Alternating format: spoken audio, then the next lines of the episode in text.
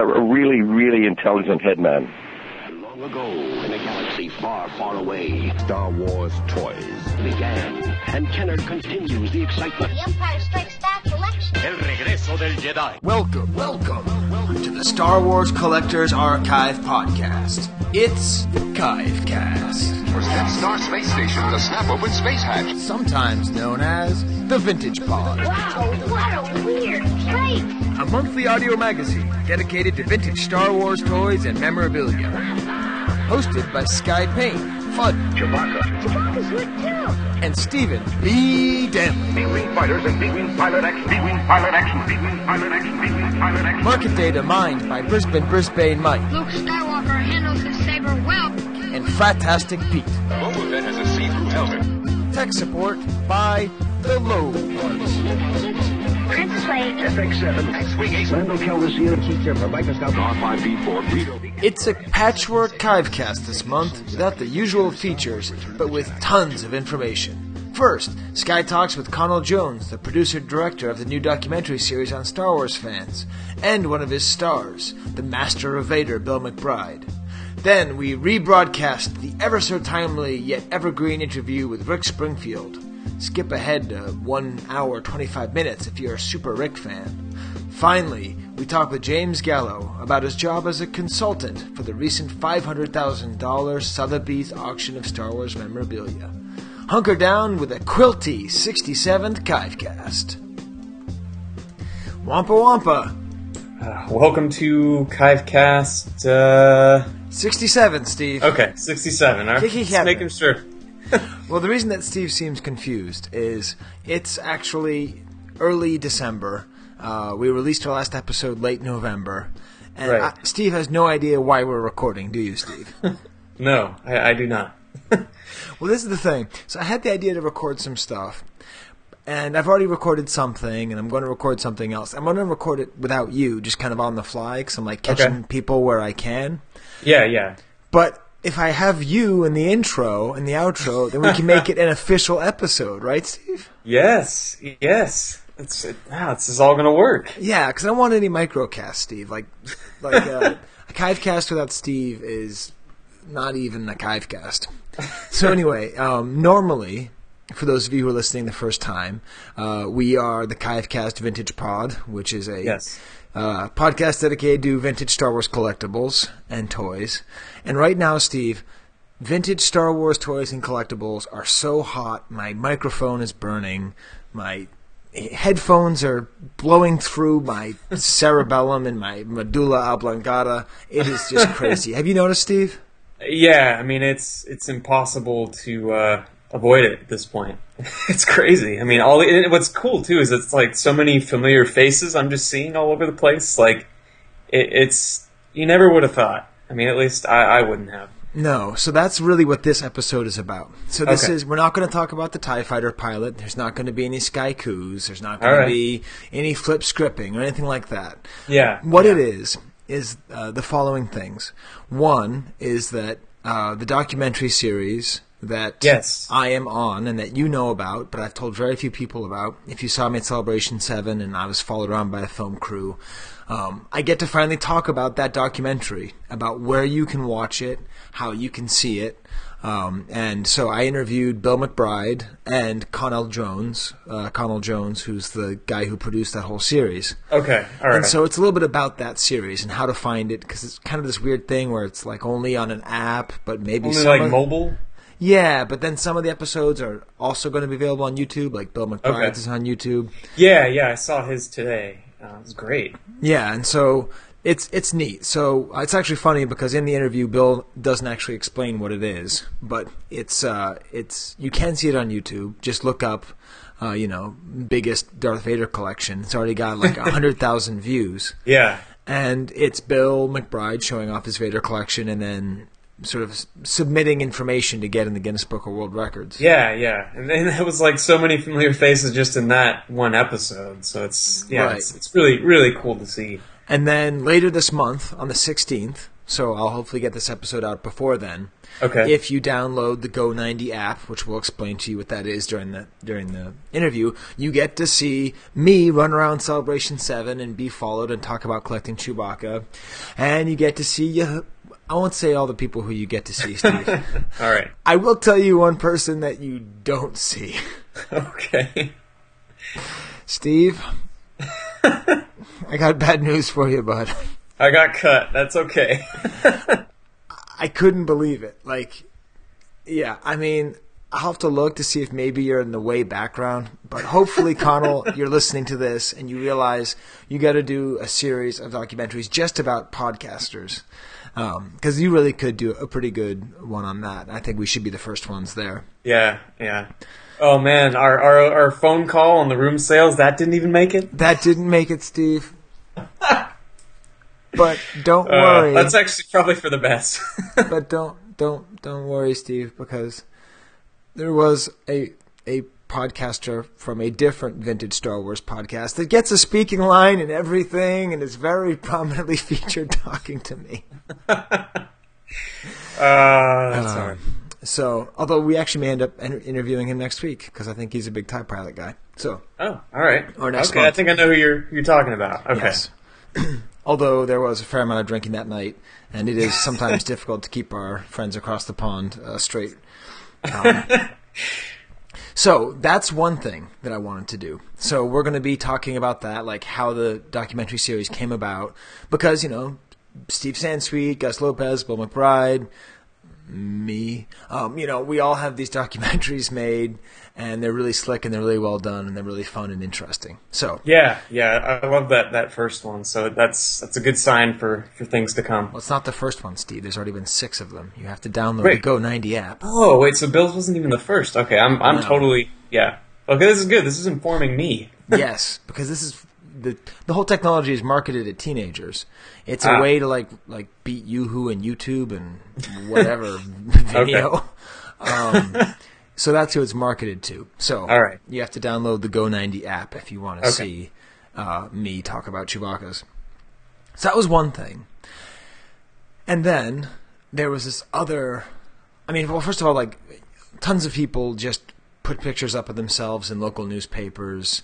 Um, Josh Blake, uh, friend of the show, was interviewed on on Cincinnati radio Yeah, talking yeah, about that's talking about uh, Kenner with some Kenner employees. Yeah. And I think Mark Yo out of Singapore was in a newspaper. Uh, Right. fellow Chewbacca collector Steve Renzi was in a newspaper. Oh, It's- man. It's just crazy. Like basically, if you are a if you have any profile whatsoever as a vintage collector, there's a fair chance you're going to be in a newspaper or a documentary.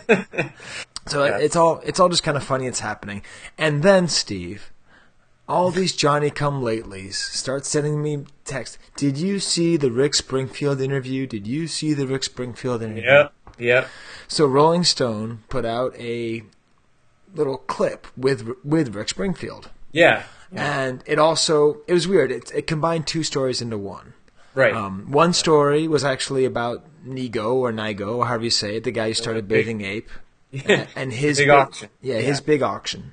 So um, at some point in the next week, I'm going to talk to James Gallo, who we talked Okay, to a couple months ago, yeah. and he was um, the consultant for that auction. Right. And seeing as I know James and I like James and he's a straight shooter, I want to find out what does a vintage auction consultant do? I Yeah. don't- I don't know. So we are going to find that out when we talk to him later on in the episode. Definitely looking classy in that video, James Gallo. I think James is always classy, Steve. Well, it's the looks, not the you know. I've never seen him dressed up. It's nice. and he may or may not make an appearance in my video as well. My little Oh, good. documentary. Yep. Everybody I care about and like Steve is in that documentary. oh, poor Uh, I, you know what though? I, I kind of, I think subconsciously avoided the camera, so that that's maybe maybe that's part of You it. did. You, don't- you were pretty Garth, I have to say. You you were there was that thing Yeah. that he does where he like hides behind somebody and then, oh yeah, yeah. I, that, I, that was definitely pulling that routine throughout celebration. So yeah. Yeah. Was, I I I, uh, I texted you this today, but um, the the kids and I we we go for walks with our dog in the neighborhood. yeah, I'm just gonna go on a little tangent here because it's funny. and uh, they came up with this game called Ewok Taser. I can only imagine. and what they do is they just pick up sticks and they just point them at each other and go bzzz, and then they pretend that they have this effect of like making all their hair stand on end. And I don't know, but they do it for the entire twenty minute walk. Hey, they, they just mean- do Ewok Taser. and I was like, "Come on, kids, how many Ewoks can you name?" And you know, they were like, "Wicket, Chirpa, Logarth." I just love that image. Uh, so oh, that's great. And you, you know what, Garth? He uses a taser at one point, so there's a Yeah. there's a connection. For those of you who don't know what we're talking about, we're talking about the 1992 film Wayne's World, which is secretly Stephen B. Danley's favorite movie. it is, yeah. Um, so Oh man, I, did I ever tell you this? I'm sorry. This is a Wayne's World story that that just I have to tell you because I, I know you'll appreciate it. The and whole this is thing this is a bonus episode, and we're hopefully Yeah. getting a whole bunch of new listeners. And, Hopefully. and you know what they're going to have to sit through, Steve? They're going to have to sit through you telling a Wayne's World story. Let's hear it. sorry. All right. So for Halloween this year, we we continued our Wayne's World thing, going with uh, the Blackhawk jerseys that they wear, and Right. uh, so you so- when you say we, you mean you and your wife? yes, Tibby. my my fiance, yes. Um, so yeah, so we we get all ready to go. We're like, man, people are gonna love this, and they're gonna get it, and it's gonna be great. So we go to our our neighborhood bar a couple blocks away, and uh, there's a big crowd outside, and the, and the guy says, "Oh yeah, they're gonna love you. Go right in." So I'm like, okay. So we walk in, and we happen to uh, the first thing that happens is someone starts booing us. Boo, Blackhawks! And I'm like, what the, what is going on? and then I, you know, I'm like, well, that's strange. Uh, and then other people are just starting to cheer, yeah, Blackhawks! And no one seems to get that we are Wayne and Garth. we happen to stumble into a birthday party for a girl from Chicago on Oh, Halloween. wow. So no one understood that we were Wayne and Garth uh, at all. They just said, you know, they just thought we were Blackhawks hockey players. So it was very like disappointing, and I was just I walked out very disillusioned. Like no one understood what we were. We put all this effort, and no one got it. so yeah, we do have to Uh. kind of say Wayne's World is a 1992 film that is great. Yes, uh, starring. Uh, Anyway, sorry, I, I'm I'm done. But I figured you'd appreciate that Yes, as a that- sports that's- and, that's- and hockey fan. Yeah, and just particularly that nobody got your costume. No. but they were reacting to it for, I mean, for the wrong yeah, reason. she's wearing a Wayne's World hat. It says Wayne's World.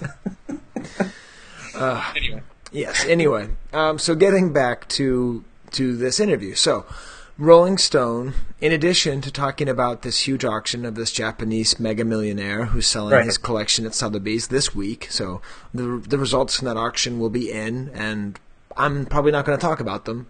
So look it up. You know, we'll talk about it next week. I mean, next month. It doesn't really Yeah. matter. A bunch of Star Wars toys sold for a bunch of money, and we'll talk about that. Yeah. Um, but then that was all put in the context of Rick Springfield yes, because they interviewed Rick Springfield about his Star Wars toys. Rolling Yeah. Stone went out, the old gray lady, Rolling Stone, went out. okay, that's the New York Times, but still. Uh, Rolling Stone went out and interviewed Rick Springfield only about his toys, and he like displayed it, and they asked him questions, and there's lots of humorous parts. He's complaining about a grade that he got from AFA that that was my favorite part. because it was weird they left it in. He just attacked AFA. He's like, what? He's like, what the f AFA? Um, and you know, he's talking about Headman and all that stuff. Right? Um, yeah. The interviewer asked him, well, "Why don't you open them?" And it was great because his answer was so like, "Wait, what? Why? Like what? Yeah. You own them, right?" So I thought, let's just put it out again. Let's just put the, the, the whole interview that we did out again. Yes, it's on your feed, and if you want to go find the Rick Springfield interview in its original form, it'll be the exact same thing. But at the end of this episode, I figure let's just put Rick Springfield back again because that was a pretty exciting moment. And in the event that there's someone out there who like wants to find Rick Springfield Star Wars, I want to like get us back out there on the feed. Yeah, no, I, I totally agree. Especially with uh, the way the old site is right now, it's, it is a little tough to find. So I think it's good to to uh, to reboot that one. Right. So that's essentially what I was thinking was let's just have this interview with the people about the Star Wars documentaries, um, talk a little bit about Wayne's World because that's really necessary, uh, and, and sort of uh, re-air the Rick Springfield thing. And uh, I think we can come by at the end of that um, with a little bit of feedback and, and a goodbye, and then we'll have episode 67. And then 68, you know, we'll get back to the, the TIE pilot, and that'll be later in December, and that'll be, you know, a normal episode. In that case, uh, let's have a little listen to uh, my conversation with Conall Jones and Bill McBride. Oh man, yes. Yeah, let's say why your body feel real, yes. More than food and money, oh man, yes. Yeah, say why your body feel real, yes. More than food and money. I All right, well, I'm here to talk about a new documentary series about Star Wars fandom. And I'm happy to say that the Star Wars vintage collecting community is highly represented. And I'm joined by two people here tonight. Uh, the producer of those documentaries, I like to call him the Morgan Spurlock of Star Wars collectors, Conall Jones. How you doing, Conall? Good, great. Thanks for having me on. Now, I know Mar- Morgan Spurlock is your boss, so I, Yes. I couldn't think of any other name to call you other than that. So, d- do you I think it's great. I'm no, I'm honored. I'm, I'm I'm super honored. Thank you. All right, and then uh, alongside him is one of his stars, one of his bright stars, Bill McBride. uh, who, Bill, do you remember when you appeared on on the Kivecast? Wow, it's it's, it's been a while. Uh, Yeah. I think you, I think you guys were in the single digits at the time. Yeah, it was 2011. was the last time we talked to you, Bill. Um. Which is too long ago. In that time, he's been put in the Guinness Book of World Records as the world's biggest Darth Vader collector. He's on every single media outlet known to man. So, uh, uh, nice to talk to you again, Bill. All right, thanks for having me, Skye. Yeah, I have to say, you know, I mean, Darth Vader's not even in the new movie, and you're getting all this press. Chewbacca's in the movie, and you know, no one's calling me. I don't know what's up with that, but uh, You, you know, I, I, did want to I did want to throw out a little uh, a little disclaimer there. We're actually we're sort of in the final process for everything with Guinness. ah, So yeah, so we're we're we're shooting for that. It's just uh, you know, of course, when you go through the process of getting you know of applying for the record and and things like that, uh, it's it's not like you can say, well, hey, I have I have the most paper clips in the world. right. You you, you need to be able to present some sort of documentation for that. And what they do is they they require a different level of documentation where you have to have some video, uh, photography, spreadsheets. You know, basically, if you said, "Hey, I have a million of X," they want to basically look at it and say, "Okay, yes, you you yeah, that's you have a million of X." Well, well, you know, Bill, uh, I'm I'm also one of, I guess you could say, stars of this documentary series. Um, Yeah, which- you are. Which is part of the reason we got Yeah, us together. And and in the documentary, uh, Connell sort of always tried to get me to say like how many pieces I had, and that I was the world's biggest Chewbacca collector. And Yeah. I, I may or may not be. I don't know. I I think I You should pro- figure that out. That would, I mean, that would give you more press. I think. I think it would, but it's not. That- My, it's I'm I'm arrogant, but for some reason I won't let myself say that. So I just say I'm the most enthusiastic uh, Chewbacca collector because no one can can can refute me on that. No, no. Well, you And know, I, I it's- like that. Well, I mean, it's it's sort of what uh, you and I had talked about, Conall, as far as you know, how, how did this whole sort of process evolve? And it was just very organic. Um, I, I think if anything was sort of like that beacon of like this, that motivation or uh, sort of, sort of that starting point was actually, of course, you know, was Steve Sansweet. Right. You know, it's you, you can sort of mentally extrapolate. It's like, okay, wow, he has got like everything. So it's you know, and I and I had kept a running tally over the years, so it it was just something. I think I was just motivated by what he did, Right. um, and it's like, yeah, it's there's there was never there was never an actual process where I sat down and say I am going to be the biggest Vader collector in the world. It's just I by default I just happen to have been you know doing the same thing for what 25 years now. So it's just right. 25 years of the same thing. It adds up. Yeah, you just turn around and there's a, a huge collection behind you. And that, that was Yeah. sort of my, my hesitation behind saying I'm the biggest Chewbacca collector, because it's entirely possible that someone like Duncan Jenkins or Gus Lopez or Steve Sansweet has like more Right. Chewbaccas in their belly button lint than I have in my whole collection, but they don't run around talking about it because they have so much of everything. So Right. uh, that's why I just stuck with enthusiastic. Um, Yeah. but, but, any- but it's Under- statement.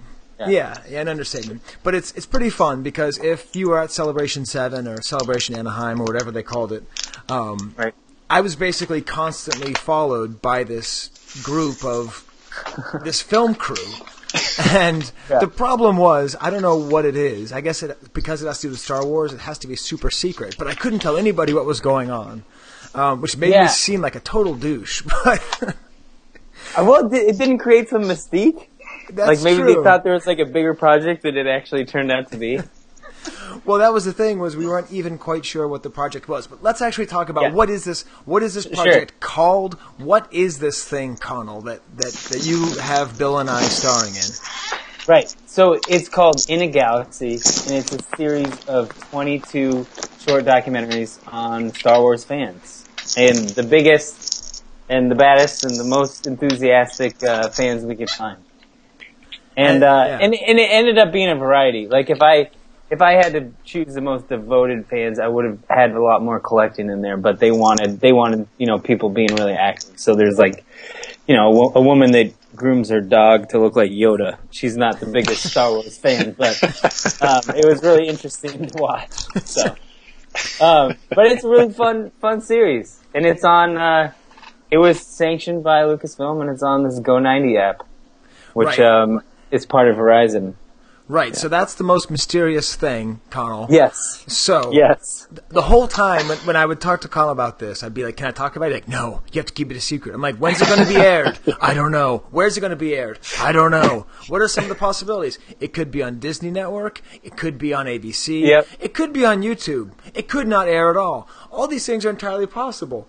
And out of all those Yep. things, the thing I didn't predict was it's going to be on an app for a phone that I've never Yeah. heard of. Yeah. Yeah. That probably only teenagers watch. Right. Yeah. So so it's some kind of app, and this is Yeah. a weird thing where we are actually going to end up trying to promote Verizon. Bill, are you prepared to be a Verizon pitchman? I know. Uh, this, is- it's so bad. I have to admit. It's, Well, it's um, it, it's definitely. I mean, I'm I'm just going to go ahead and put it out there, and uh, I guess I'll, I'll deal with the ridicule later. But um, I I did have to actually Google uh, Go 90 Yep. and do some research that way because I'm apparently so far out of the uh, the in loop for for what uh, for what's on trend now. Um, but it, I mean, the Bill, platform you weren't makes- alone. You weren't alone. I had to Google it too when they said it was going on to Go 90. Well, it, it, it was, uh, it was definitely something I'm like, okay, well, let's, let's, let's, let's see what this is. I get a good feel for it as far as, you know, sort of the compressed, uh, you know, immediate, the streaming media, uh, so- sort of evolution that, that, uh, things seem to be going to. Um, I was definitely, I felt, I felt, wow, it's like all the work and it's like all the just sheer effort that went into it. It's like, wow, it's like the, I, th- I think the platform was, uh, just to me, just was I, I felt it was limiting. So uh, yeah, it was a little little bit kind of threw me. But that that was the thing. Yeah. I, I was really because I don't understand people who spend that much time watching videos on their phone. You know, part of me also feels kind of hopeful. Like, well, maybe this is like a really cool way to reach new people who. I- I don't know who want to check it out. I mean, when I looked at it, you know, you can watch NFL football games on there, and now I really sound like an ad. You can watch Nerdist. you know, you can Yeah, yeah. lots of great content. But I mean, there is, and I actually, it was really cool because I, I was uh, just, I was actually, I was watching a football game, and I got an email from a student I had three years ago who said, "Mr. Payne, did you know that you were on the Video Game Awards?" And Right. and they put an ad for In a Galaxy during the Video Game Awards, and I was on it. And so it was. I think it is going to Oh, wow. reach people. It's just it's going to be really hard for me to show my parents. And that was the main thing Yes. that I was hoping for was like, click on this link, Pa, check it out. But Yep. Well, that Yeah. um, I, I had I, I had spoke with Conall uh, on a personal level. It was it was definitely going to be a challenge because uh, we we had lost uh, another Star Wars collector, another Vader collector right, that lives in Mexico. And it, you know, I, I just a- asked sort of on the tail end of that. I'm like, you know, hey, is there any way I could, I could get his name attached to, you know, to, to my project, which they did. I mean, he's in the credits, which, which is fantastic. But then of course with the, with the app, uh, it's like, oh wow. I don't know it's if like, you can well, download it in Mexico. Yeah. right. It's, yeah, from Yeah. what I understand, it's, it's a U.S., it's a U.S. only platform for right now and U.S. content. So I was just editing the podcast and I realized that um, I didn't. We didn't even say his name. So it's uh, JJ Islas or Juanjo Islas, and uh, he's a great Vader collector and a really good guy. And uh, you know, we we didn't mention him even on the show when he passed, and we don't really have a editorial policy on that or anything. Um, but just sort of wanted to say that because he was a, a good friend to many collectors and uh, and a good guy. So anyway, wanted to add that in there. Now we can get back to the podcast on a less dark note. But it's really cool. Um, look at the end of Bill's episode, and you can see him thanked there. And hey, Bill's is the one episode that is on the internet, not just on the phone, so they can see it down in Mexico. I mean, Yeah. the great thing about it is, as far as sort of the instantaneous, you know, the streaming on demand video, I mean, the app's free, the content's free, you don't pay for anything. So, I mean, that that's fantastic. Right. But- and, and a friend of mine pointed out that if it exists on the phone and it doesn't make enough money or get enough views that way, they're going to put it wherever they want to for as Yes. long as they can until they get money out of it. So Yeah. that's the thing is we're going to be constantly pushed by this market demand. Because Yeah. I mean, honestly, the main person I feel bad for is Conall as the because so you're the producer, but a producer in documentary terms is basically the director, right? Right. It's the writer director, and Right. there's there's many reasons for that that title, but uh, be, being that way. But yeah, Okay. I'm the the writer director, but also controlled. My hands were controlled by some people um, to do to tell the story in a certain way. Um, yeah, Right. several several layers of companies and people, but um. But I just want to say before we talk about like maybe we're you know heading towards the project. I just want to say that like yeah, the app is very strange, but I'm I'm hopeful that it'll be released in other formats too. Um, I Well, I think the app it's it's interesting because everyone that's involved in digital content they say like you know most media like something like sixty or seventy percent is watched on mobile phones, which is crazy to me. But if that's Yeah. the case, then this is great. But I yeah I don't know. I, I hope it's attracting a, a new audience to Star Wars if it needs it. I don't know. Right. Uh, well, um, but, I- but then eventually, I really hope it's on a, on a website too. We're pushing for it, it, it within our company. Right. And Well, so, I'm- so you're you're a part of Warrior Poets, which is Yeah. Morgan Spurlock's company, the guy with the mustache He did Super Size Me and Inside Man and all that stuff. And I call him that because his whole idea to have a mustache was to become the guy with the mustache. So that's fine. That was his technique. And then you guys are produ- you're not owned by Maker, but you're you have produced that product for Maker, Yeah. which is in some kind of internet Disney. company that Disney bought. Yep. So Disney, Disney acquired. Bill, were you going to say something? Sorry, I think. I, I well, like I, I just. I just wanted to touch on this briefly, and uh, ju- just I guess to bring everybody sort of up to speed. Uh, this morning, I had a friend of mine that's uh, that's on the, a website called Elite Daily. Uh, it's based out of New York, so I I don't know if you're aware of this, Conall, but I was Yeah. tagged in the video. They actually they uh, featured my entire uh, documentary on the site. So yeah, and it's on YouTube too. They, they, it's not even on their the Elite Daily. They put it on YouTube. And I, I didn't a- even know about that until you. I didn't know about that until you pointed it out. Yeah, I I, I, I emailed Colin. I'm like, hey, is mine going to be on YouTube too? He's like, is your what going to be on YouTube too? Because I, oh, that's Oh, I- just I crazy had- that as the producer, you don't even know where they're putting it. But I guess once it's out of your hands, it's out of your hands. Yep, that's what happens with all of like even TV projects. Is you make the episode, and then they decide when it's going to air and where and how many times. It's just it's gone, and it may not even air. There was a show that we made for A and E that they only aired like seven out of the ten episodes, and then there were entire projects that just don't happen. So yeah, you kind of get you kind of get numb to it, but and you just hope for the I best. mean, this, this is just crazy, man. It's like every time, you know, uh, just everybody, like all friends and family, it's been just a huge response, overwhelmingly. Cool. Like, prof- I mean, just everybody loves the video. Uh, but you know, as as people are tagging me, I'm going back and look. This thing's got over seventy five thousand views already. Yeah. The the YouTube one or the The the one on uh, Elite Daily, Right. Oh, cool. It's Which great. is yeah. yeah, so it's got a great. ton of views, and I mean, that's like almost eight hundred shares. So it's, uh, yeah, I was kind of like, wow. Well, well, that's me out a little bit. Yeah, well, that's. I mean, I think if I could take a guess, I think they just know that that's out of all of them, that's probably the one that will get the most people interested to watch the other ones. I, I would imagine because I it's guess, because it's so like you know Um, Vader's awesome and like you're interesting and it's not you know it's a very sort of tangible, fun, cool thing. But Yeah. I, I guess it's all good for us. I'm just uh, it's yeah. I'm. it- yeah. try- there's another sup- that I got a hint today because I brought up the Elite Daily thing to our company, which didn't even know that that was up.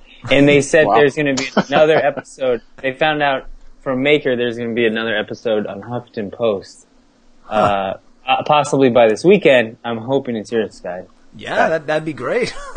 Yeah. So I, well, who knows though? There's 22. So Uh, Skye here, let me solve that mystery. They just showed Bills again. Damn it, I can't beat Vader. Right, we'll see. If six, I think right now there's six out. right. Well, Yeah. well, that was So- that was the funny thing was, I mean, first of all, I just watched all of them uh, this this evening with my kids, um, and Cool. it's totally worth it, Awesome. es- especially if you have a daughter like my daughter who actually does get teased for liking Star Wars too much. There's a really Ah. sweet one about this little girl who gets stormtrooper armor, um, and that's you Yeah. know, that's really fun. And there's this crazy guy in Australia who like walks around eating roadkill. And I guess he's trying to collect money for charity, but it's mostly funny because he's just walking around eating roadkill. and, uh, uh, and there's sort of a lot of kind of trooping stuff, a lot of 501st stuff. Yeah. But, but then the first two um, actually ties into how I first heard of the project. So Conall, yeah. you you approached yeah, let's me. start. Should, Yeah. Well, should I ex- explain the the genesis of the whole project? I guess. Yeah, Is yeah, that, and then go yeah. from there. Yeah, because we're all over Okay. the place. But that's the good thing is that's what our show is. So Great.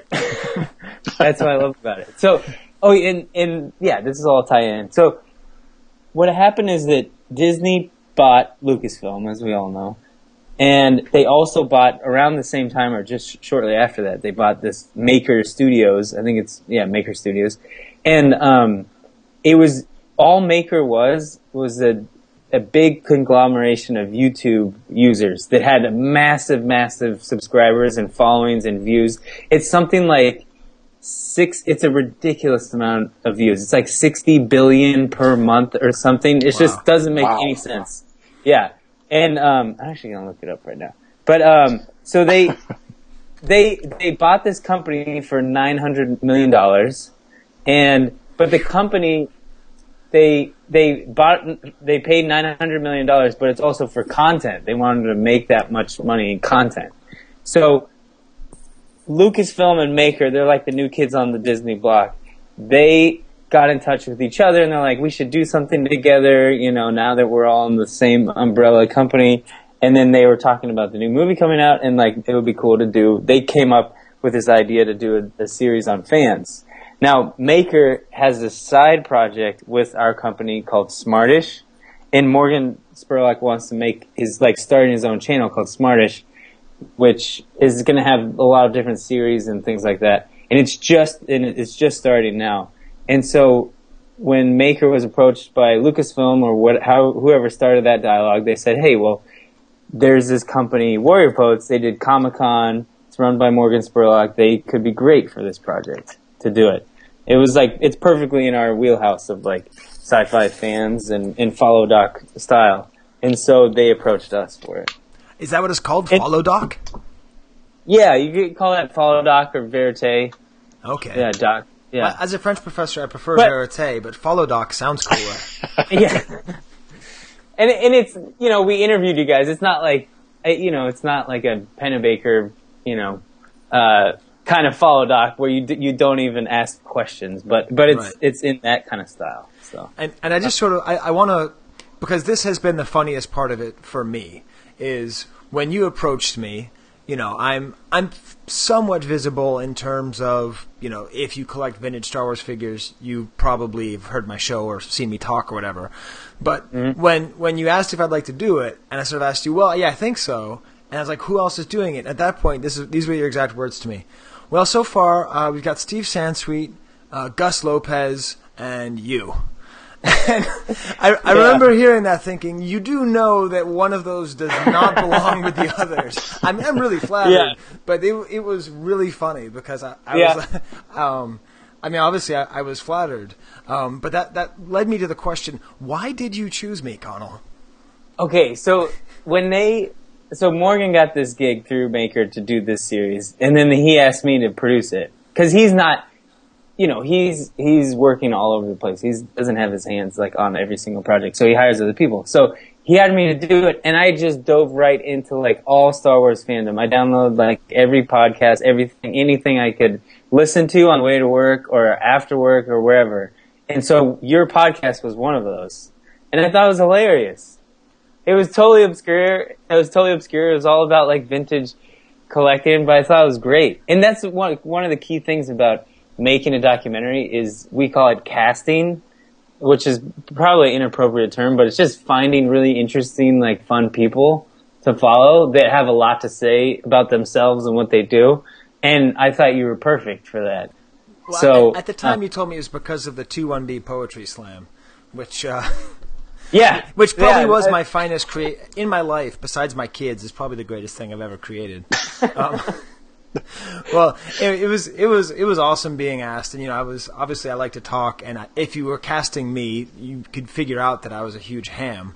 Um, Yeah. Now I, I was curious because so so you followed me around at at Celebration Seven, but then And wait, before you, before you Yes. start that, I should say that when I pitched you, no one knew who you were, and we sent it to Maker, and they're like, "Who's this guy?" There were some questions about like who you were and what was going on. And I was like, "No, no, no, trust me, he's great. Don't worry about it. Fine." I, I do remember You that because I was like, pitched as a paragraph. They didn't listen to you. You were just Right. one paragraph. and then they're like, no, it, oh, and then they trusted me and we did it. So, anyways, Uh, that, that's Uh, awesome. Because you're like Steve Sansweet, yep. Gus Lopez, yep. Know him. Skye Payne, what? I'm sorry, Yeah. what? yeah. Is he the Vader guy? No, no, that that guy's a different guy. Oh, yeah. And there were so many. They, I should point this out with with this show. They were eh, we we couldn't reach out to someone without Star Wars approving it. Um, maybe that's too much inside information about the process, but like they were very sensitive to like the fans and like who we're going to profile, and so like every single person had had a general story had to be written out of what the episode could be, and then we sent it to them even without even knowing if they were alive. You know, we and so we we sent it and they're like, okay, now you can find their email and write them and see if they'll be on the show. Um, yeah, so it took a long time. There were a lot of different people that we wanted to follow a celebration that just got removed. Um, Well, they- I- like the I- I mean, Belgian I- prop builders would have been incredible at, at Celebration Seven, but the- they just The, the the Belgian prop builders. yeah, Yeah. yeah. We wanted to follow them. We like pushed and pushed and pushed and pushed to to follow them, but because they had so much great stuff there. Um. So, but Yeah, yeah, it's- some it's- just didn't work. it's just it's funny because you know Skye and uh, Bill Cable and I we were all part of the elite uh, character folks focus panel. So Yeah. you know it's you know you see you see the cameras following Skye around. And I'm like okay well you know it's cool. It's like you know he's getting some screen time. And then it's like, you know, we're all trying to, it- it's just like one of those things that happens on the fly and you're just, you're trying to get everything organized for your panel and, you know, then the dudes Yeah. rolling with, with, you know, with the, the film crew comes in and, Yeah. you know, like to Bill, I'm like, dude, what, are we doing? he goes, oh, they're, they're following Skye. It's like, all right, well, let's get the laptop going. but, uh, yeah, I, you know, I think when you told me that, as far as, you know, the whole vetting, uh, you know, process for everybody, I think that was the thing that really surprised me. I mean, it's obvious, you know, it's, it's logical. It makes sense, but then it's also, you know, it kind of makes you think, it's like, wow, I, I think it's good. I'm not, uh, kind of going off the deep end on Facebook or, uh, you know, at least Right. I've, I've sanitized myself a little bit. But, uh, you know, Yeah. it's, it's, it's great, man. I just, I'm still, it's, it's like, you know, I'm still on cloud nine with mine because I just finally got to see it and it's just, you, you guys just did such an amazing job. I mean, it's, Thank you, thank you. It, absolutely. I mean, It- you made it e- easy. You Well, even- I mean- because that was a key thing. You had to have something going on. I talked to a lot of collectors, and there had to be something you had to do. That was they wanted a narrative like arc. There was some challenge or something. So when you, Yeah. when Skye, when you brought up the the uh, room sales, everyone was like, "Oh, whoa, really? Something that no one knows about? Oh my god!" It's, Like that. it's- That's when they really took it. Yeah. it's like it's like the alley drug dealing of the Star Wars Yeah, world. It's yeah, like this is yeah. this is the dark. It's like Zoolander with this is the dark. Yeah. This is the dark underbelly of the collecting world you're about to see. Yeah. Well, that was the the funny thing was that at the same time as I was being followed around by cameras, which inevitably kind of alienated people, but it was also like by the nature of it, and I don't I don't know if it's changed much from the edit that I saw, Conall. Has it Yeah. changed a ton? No, no, no. So it's like really just a huge celebration of vintage collecting. Like you see so many people that have been on this show, so many people that you know. And now, here is Skye with a list of all the people that I could identify positively on the documentary. See if you've heard of any of these names before. First of all, I'll start off with the ones I'm not quite certain. I'm pretty sure you see Mike Mensinger in there. I'm pretty sure you see the back of Mike Ritter, and I'm pretty sure you see Brock at one point. Now here are some more names of people that have appeared on the show or that we've talked about, who make an appearance, usually almost like a cameo, in the background. Derek Ho, Tracy Hamilton, Elling, Trevor the Tweeter Tweedledooter, Luis, one of the Bickmores, Joseph, Brick Through the Window Iglesias, Tim Eckhold, Duncan Jenkins, Todd Chamberlain, Loud Mike from Sweden, Super Space Freak David from Florida, Don Raskin, Johan Seidling, Tom Kane, the voice of Yoda from Clone Wars. Okay, he's never been on the show, but that was cool. Jared, the Photoshop guy, Anthony D'Amata, and Jonathan McElwain. Finally, the following characters have speaking lines in the documentary. People you've heard of or heard about on this show. David Carr, CJ Fawcett, Stefan Foucault, James Gallo, Ross Cuddy, hey Ross Cuddy, and his wife Charmaine's there as well. Frederick Youthberg, Yehuda, Phidias Barrios, before he was gunned down by Bruce. And of course, one of the co-hosts of the Vintage Rebellion, Grant Criddle. That's quite the speaking line.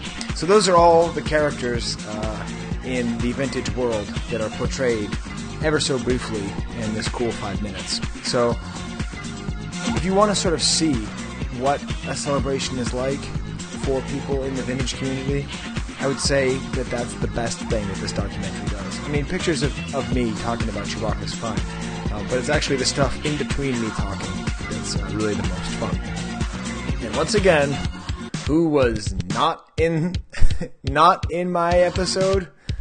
Poor Stephen B. Danley. Let's get back to the interview.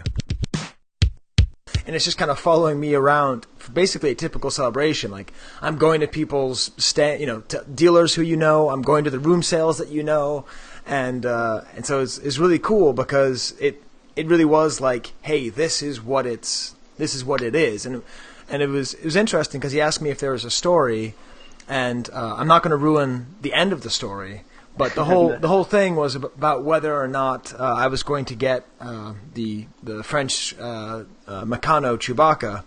Uh, that came up Yeah. uh, for sale from Lulu Berlu, uh, and and was you know has been around for a couple months at that point, Yeah. but was very expensive, and so I thought, oh, I totally don't have enough money to buy this. I know what documentaries like. People who need to raise money, so it it it's Yeah. uh, it's pretty exciting. Yeah, and it, I think when we first talked, it was like, yeah, it's super expensive. I don't know how I'm going to pay for it. And then it was like, all right, well, why don't we film you figure out how to pay for it? right. You know? Yeah. So, And and I have to, I have to say, Conall, that like I really do hope it airs because the things that I sold, it still burns me that I, I had to sell. Really?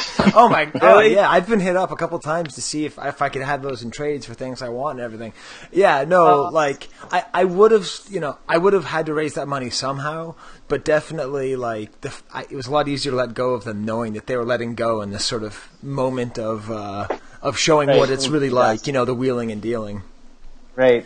Yeah. Well, so- yeah, they're, they're, they're, uh, immortalized on, Yeah. on digital media.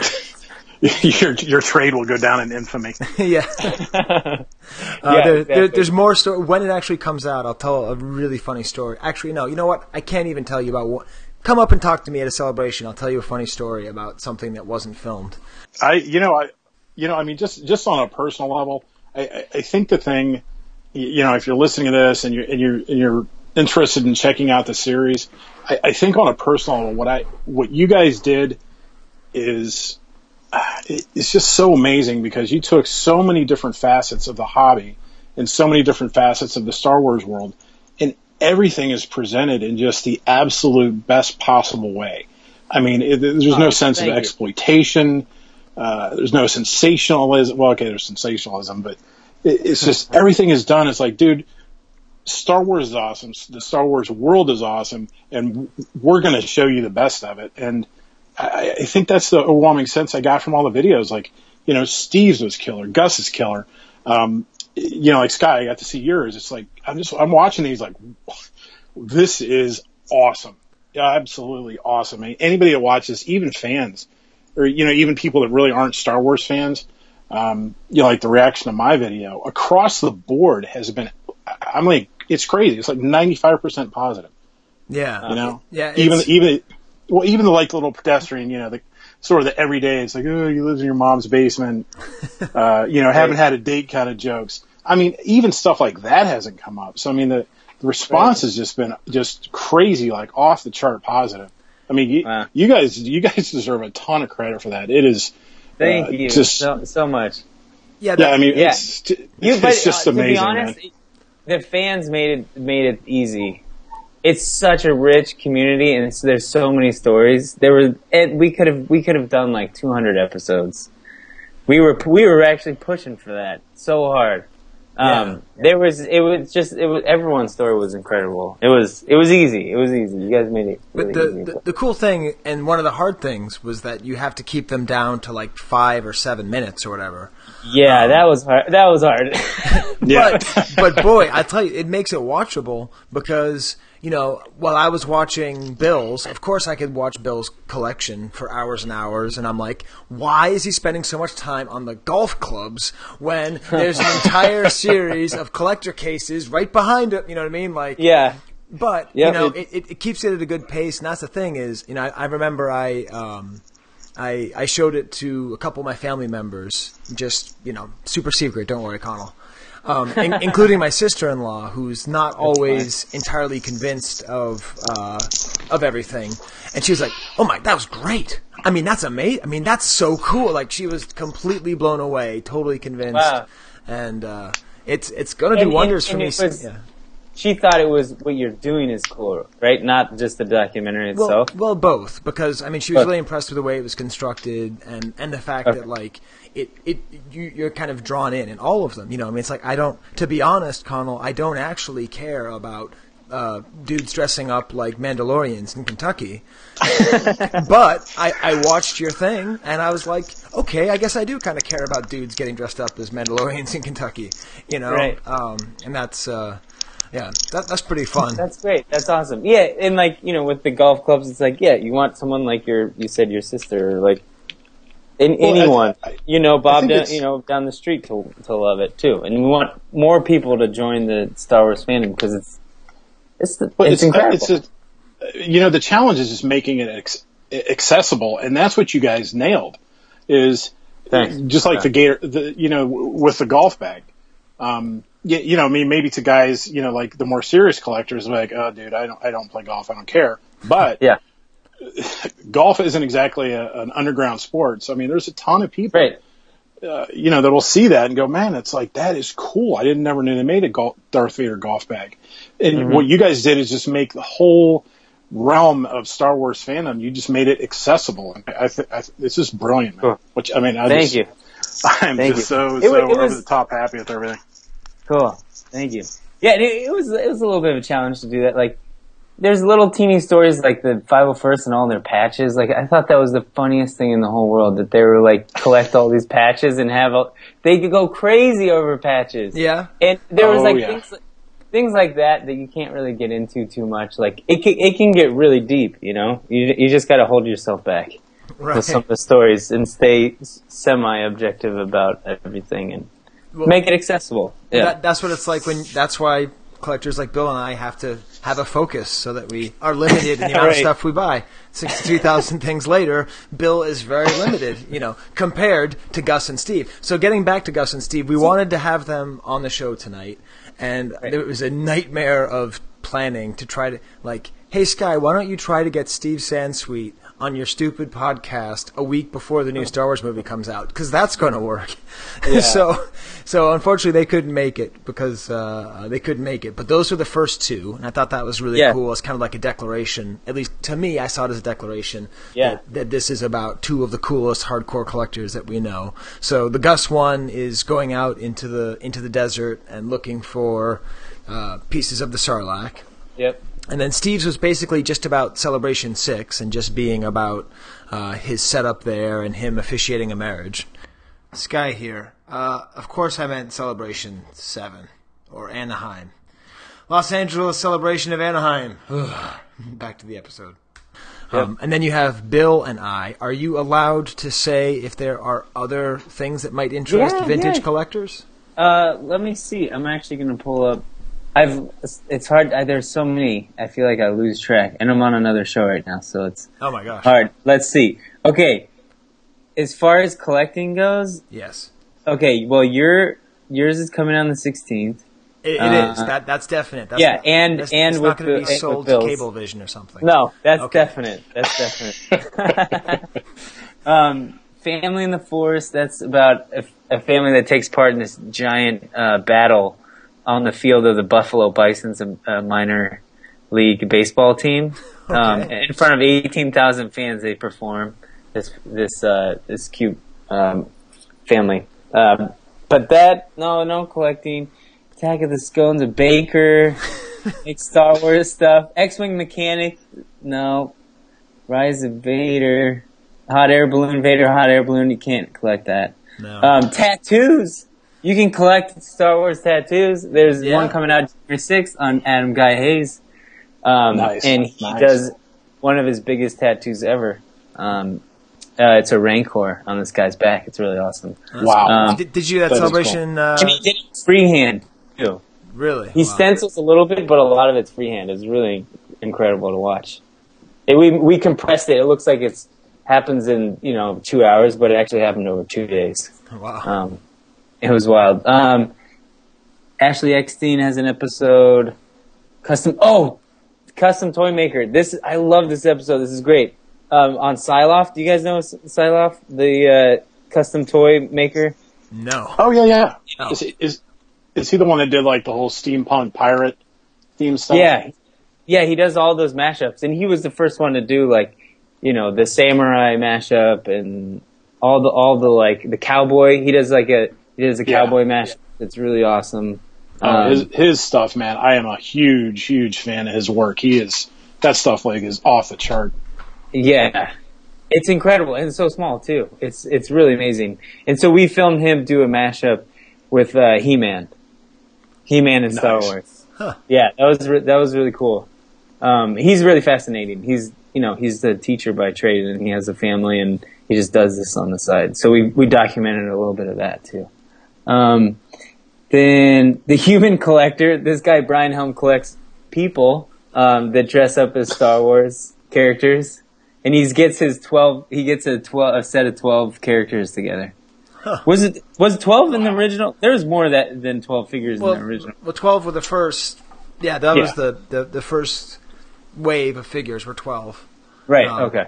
Just just out of curiosity, who do you think came first, Conall, Chewbacca, or Darth Vader? In w- w- if you mailed away for it, No, like like in terms of the line, who technically comes first? The the answer, Chewbacca The fact comes. that you know Chewbacca that. comes before Darth Vader. I'm just saying. yeah. You know, I however, I would like to point out there's like this I think there's a new Star Wars movie coming out next week. Yeah. At least that's the rumor. Yep. I would like to point out that the very, very first character from the original trilogy that we saw in the trailers and the teasers for the new Star Wars movie coming out uh, was actually Darth Vader. No, it was just his helmet. It wasn't him. I'd like to Hey. make that point. Anyways, okay, we'll stop. It's fighting. okay. Uh, that's it as far as collecting goes. There's a lot of crazy stories. But what, what I've noticed is there seems to be a thesis to the show. Now, you have to understand I'm a college professor, so I'm trying to get my students to know what a thesis is, and they generally Right. don't. But there definitely is a thesis, which is the whole everything that matters about Star Wars is the connections that Star Wars fans make to each other. Is that is that something Yeah. that you decided was the thesis? Is that does that come up from the mustache? Where where, where did that sort of That uh, editorial decision about- come from? that came from you guys, from the fans. That was, I don't, I think it was always just a generic, just Star Wars fans. They're fascinating. We all know that. But then the, the, the focus on the community and the, the bonds between all the other fans, that just came out through each episode. That, and we actually had to tone it back because it was like we couldn't have every episode be about that, even though that was the like focus of everyone's episode, pretty much Yeah, I, was I- was I all the that. fans Yeah. yeah. all the friends you create yeah through all this i mean that's why the trailer says says that at the end of it um but that was not that was not something we really set out to do Huh. Well, that Uh, that definitely is. I mean, as far as this podcast goes, that's one of the themes we always come back come back to. That even though it seems like we're really talking about toys and money and all that stuff, it, it it's like I said in the stupid trailer. You know, it really ends up not Yeah. being about those things. And yeah but it's hard to say it in a way that's not too cheesy. So I, I do appreciate that you managed to have me say that. But it didn't sound as cheesy as I think it just did right there before I cut myself No. off. So No, man, it's it was it was fine.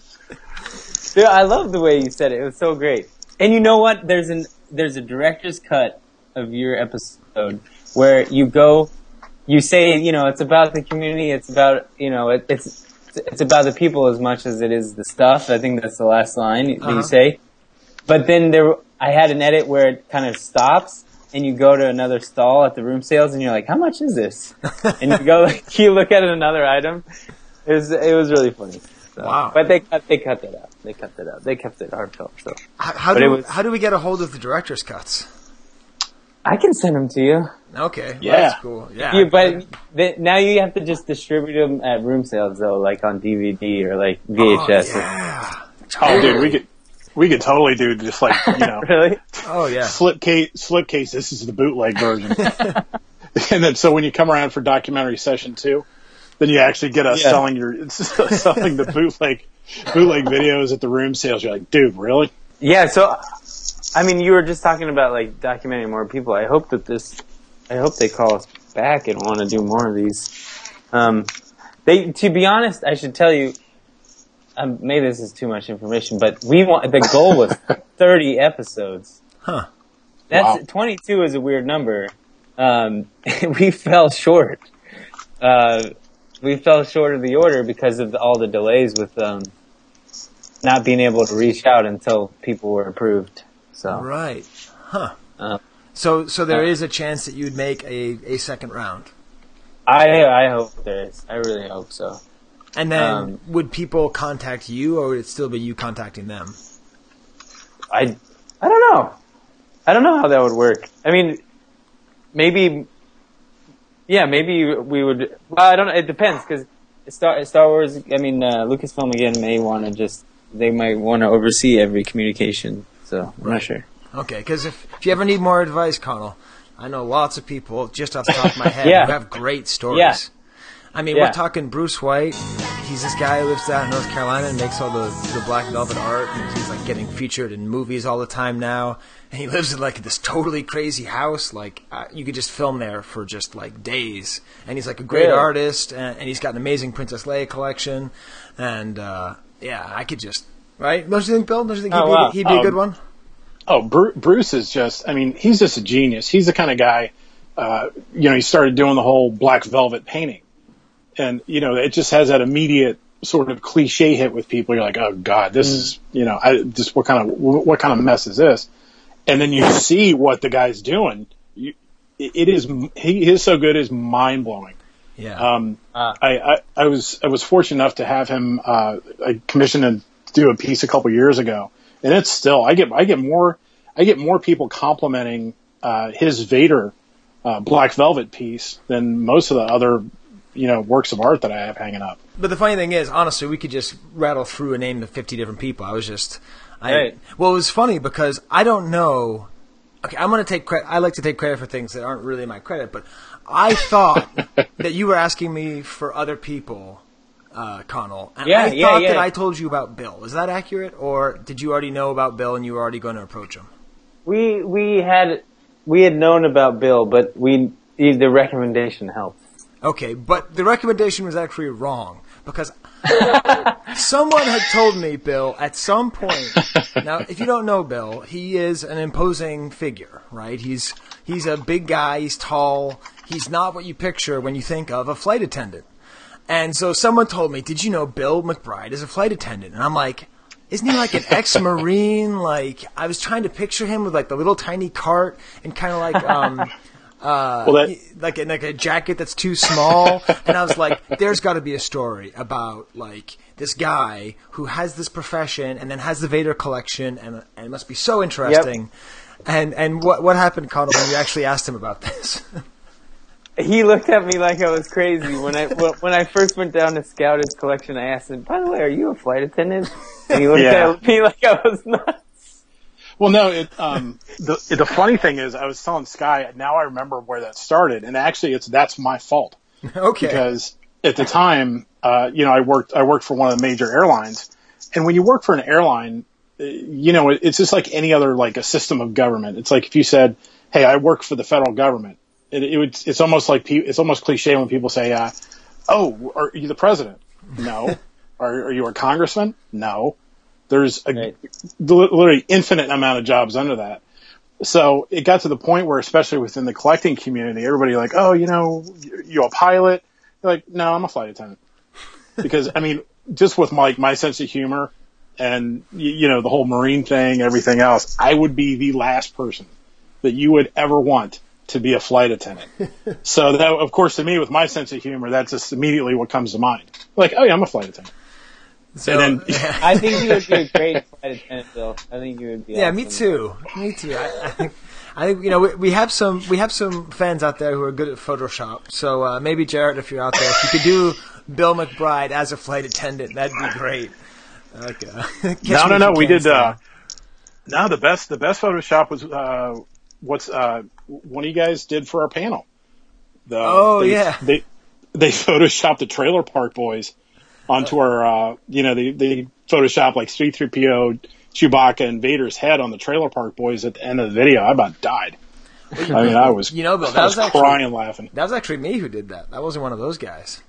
Oh, was it? Yeah, that Um, was my my little gift to you guys for including me because I was like I was so wrapped up with this video that I really don't feel like I I, I held my own in, on that panel, and uh, so that was like my way of thanking you guys. Oh, dude, it was. Oh my God, you were the man. That was awesome. I saw that. and I just was like, okay, this is awesome. Yeah. Awesome. Well, But yeah. Well, I I actually have to put my kids to bed, and you guys said that you'd be able to carve out about forty five minutes. That's about as much time as we've had here. Um, Okay. So this is really cool. I think. Um, you know, I, I am curious, Conall. Have you become kind of a, a Star Wars collector since then? Did that inspire you? I mean, we we. Uh, I'm looking at two pieces right now as you say that. I, I bought a Ah. Chewbacca at the celebration, and then I bought a Luke because we're going to cut his hand off for the Sillof episode, Oh, but I kept instead. Um, and so I have those two up on my uh, up up in my living room right now. Um, I you know what I haven't I haven't collected more than that, but it's a start. It's a Yeah. start. And I have an IG88 too. That's my one of my favorite characters. Well, Well, you know, you know, I was a you know, Conall, IG88 is it kid. is a, gift to you just for just for the whole experience. I will send you a beautiful vintage Darth Vader figure because it's like you know you, you can't you can't. Oh yeah, you man, you can't you can't go into the whole vintage thing and not have a Darth Vader figure. I mean, to me, it's just weird. It's like, eh, well, I gotta go to work. I'm not wearing pants today. It's like, it's like All right. no, man, that doesn't work. So, Deal. Yeah, awesome. Thank you, Bill. Cool. Thank you. Well, thank you. And so I guess we'll tell everybody to uh, Download Go 90. Download Go90. Listen, it's a it's a free app. If you're on Verizon, they give you two gigs of data, but you don't have to be on Verizon to watch the videos. Every Wednesdays, the new episodes come out. Bill Yep. and I, our episodes come out like two days before the Force Awakens comes out because ours are the most important and the best, right, Bill? exactly. Honestly, that's it- what I we- thought. Yeah. Go ahead, Bill. I was just going to say, yeah, we, we yeah, we, leave it to us to anchor the new, the new movie. I think if anyone Yeah. deserves credit, I think it's us. Yeah. Exactly. Yeah, awesome. Well, cool. Well, thank you guys uh, both, and we'll see you on our phones. Yeah. Okay. Thank you. All right. Thank you, guys. Thanks I for love having me. podcast. It's been an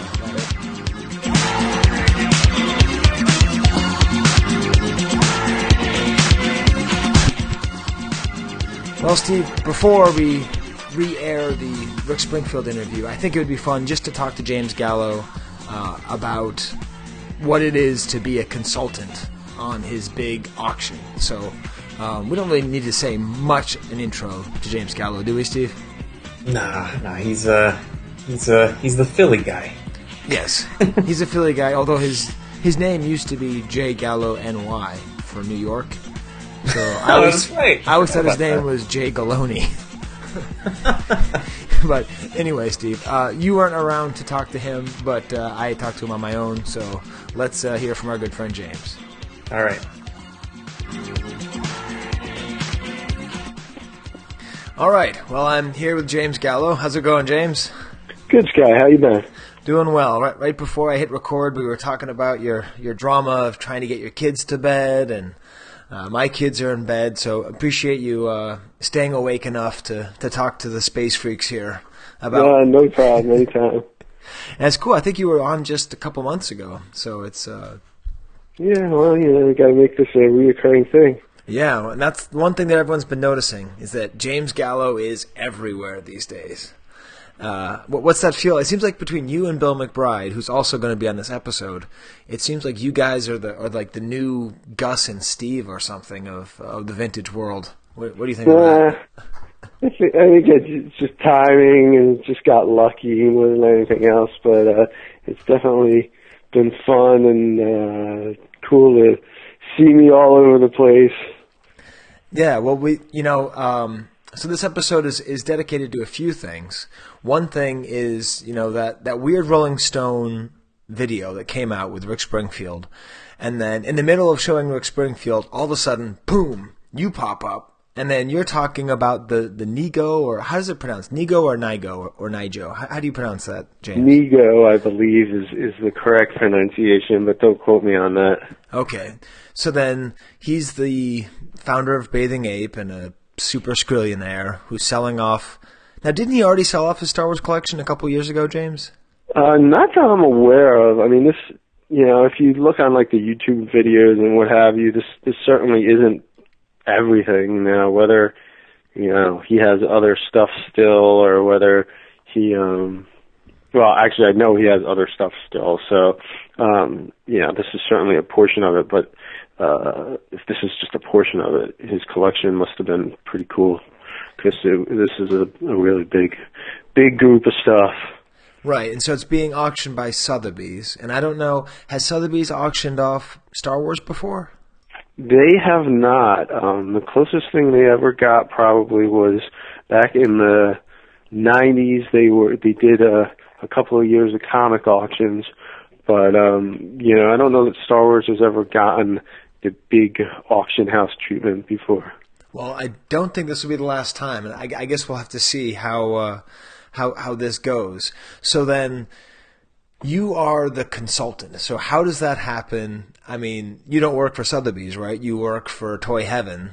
Right. So, So- I, I, I was essentially brought in as an outside contractor to go through the merchandise, um, catalog it, grade it, lot it up, um, you know, give kind of pertinent information about given lots, um, point out maybe special things that they might not have known or, or spe- you know, certain intricacies about Star Wars that they, they might not be privy to because. Can you give me an example of something that you pointed out that they didn't know? Um, you know, like there, there's a lot of different, there's a ton of different tri-logos, so, you know, some of the tri-logo variations, um, there's both versions of the tri-logo Fett. I mean, that's something that, you know, they, they certainly would not have been aware to note that, you know, hey, there's two different color Boba Fett figures on the same card, you know, is there a difference? Yeah, yeah, there's a big difference. Um, Wow, So, so, so that's like what the, the, the light blue knees. I, this is like I haven't thought So- about a trilogo Fett in a long time, James. Yeah, there's like a, um, you know, your basic kind of darker blue Boba Fett, and then you have essentially what they call, you know, a tri-logo Boba Fett, or at least what I've always referred to as a tri-logo Boba Fett, which is just a very light colored blue um, figure. And you know, to my understanding, it only came on tri-logo cards, you know, or, or at the very tail end of the run. Um, there's other variations of painted knees and unpainted knees, etc. But that is, you know, the big major aspect of the variation is the the, the coloring. That's awesome, and so that I mean it's totally worth them hiring you as a consultant because they don't they might know what a trilogo is, but that level of of depth, that's awesome. So you was it sort of shipped from Japan to New York, and you had to meet. What was the process like for you? Yeah, yeah. Everything uh, came into the New York offices. Uh, it was crated over and uh, unpacked, and I went in there. I spent seven long, long days, kind of going through everything and cataloging it and and grading it and lotting it up and trying to make you know lots interesting for everybody. And you know, it was it was a daunting task. Um, you know, hopefully. I did a, a nice job, but uh, we'll see how the auction goes tomorrow. Now, now you keep saying, "Oh yeah, the the auction." By the time you hear this, it'll all be realized. So it'll be it'll be interesting because the auction will be over by the time people hear it. But it's actually happening tomorrow morning. Um, so I guess before I get to the other question, are you going to be going tomorrow? I will hopefully be there. Um, yeah, at least to to some extent. It's it's two sessions. There's a morning session and an afternoon session. So I, I hope to be there um, for the morning session at least. And are, are you forbidden from bidding? Uh, I am not forbidden from bidding. Ooh, are, I, I are you are you going to bid on anything? I don't expect that there'll be, you know, there's not too much of interest for me personally, and and I don't expect that uh, I'll be bidding on anything for resale because I expect the prices to be pretty strong on this stuff. Right. I mean, it's it was funny. Like, so when I looked at the lots, I did notice there was some pretty intriguing combinations. Like the there's you put was it you that put together lots of like the 21 back Empire Strikes Back figures? Was it you who came up with the idea of putting? I think there's like three or four of them together. Yeah, no, I mean, I, I did all the lotting, so, um, you know, like there's four tri-logo loops in, in one lot that I, you know, I put them together and, you know, it was a, it was a combination of, uh, pairing stuff up with a, you know, common card back and, and looking at it from a value standpoint and trying to kind of mainstream everything to the point where, you know, it made sense, you know, and it, it made sense from a value standpoint, and it made sense from a, you know, standpoint from a collector, and you know, I didn't want to put lots that were going to get crazy expensive, so I, I kind of tried to keep them. You know, I, I didn't want to make lots ten thousand dollars a piece. I mean, that that wasn't the goal of the auction of itself, but I also didn't want to make, you know, it wasn't feasible to do every figure as a single lot. It just it just wasn't feasible at that point. Wow. Yeah, but it kind of sounds like fun, right? I mean, to to divide it up or Um, it, it was a lot of long days. You know, Right. I probably have a good 80 to 100 man hours into this, and uh, you know, it was it, it was a lot of work. Okay, so I, I'm getting the sense maybe it's it's kind of like uh, you know, like if you do something that you love, but you do it too much for too long, it becomes something maybe you don't love as much. So Absolutely. I mean, you know, and I don't I don't know if this particular situation occurred there, but I mean, it definitely became tedious after a point because you know, I mean, there was over 400 figures, and you know, I graded every one of those figures, so. now, yeah, now that, that- that's what you kept saying, and I found this really interesting. So you've given the grade, so it's essentially going by the Gallo scale. Like you just sort of said, this is a C8 or something, or how how did you? Yeah, I mean, determine you know, I think for the most part, um, experienced collectors have some, um, you know, experience in in what a C8 looks like. Um, but yeah, pretty much. I mean, there there is a a uh, I don't know if it was in the online catalog, but it probably is. There should be a kind of a description of, you know, a definition of the C scale that I used. Um, you know, for the most part, the, a lot of the figures were really, really nice. and and I don't really expect there to be any condition arguments. You know, um, you know, more so how people treat yellow bubbles and bubble cracks and bubble things. I mean, there could be, you know, some discrepancies on that, but um, beyond that, I mean, I, the, collection was really overall very, very nice. So, um, you know, there's a lot of C8 and above stuff, and these days, you know, that's that's something special. And tri logos are really nice, um, especially you know overall. They were well above average for tri logos, which you don't see too often these days. Now the the, the question that I suppose you've been asked a bunch of times, but I haven't heard the answer to it, is uh, that there's a particular three-letter word that has uh, acronym that has not really been used here, and it seems pretty funny considering what we associate with high-priced items. Why is there no AFA in this whole process? What's the what's the history behind? Just to be clear, I am referring to the AFA third-party grading system, uh, which grades and puts collectibles behind plastic? Behind that? Uh, I mean, that's basically a, a corporate decision that, that you know Sotheby's really? made, and and uh, that was something that they weren't interested in doing, and that they they didn't felt they needed they felt they did not need to do. So, um, now, were you know, any of I the mean, figures graded previously? No, this was all. Everything was purchased before AFA was even in existence. Wow. So nothing, was- nothing was graded. If they had been purchased um, more recently, likely everything would have been graded. But um, this was a situation where everything had been purchased in the 90s, late 90s, and um, yeah, no AFA at that point. So everything was raw, and they are as they are, whether they are you know, figures that were color touched or whether they're figures that are cherry mint. You know, what they are or what is, is what they are.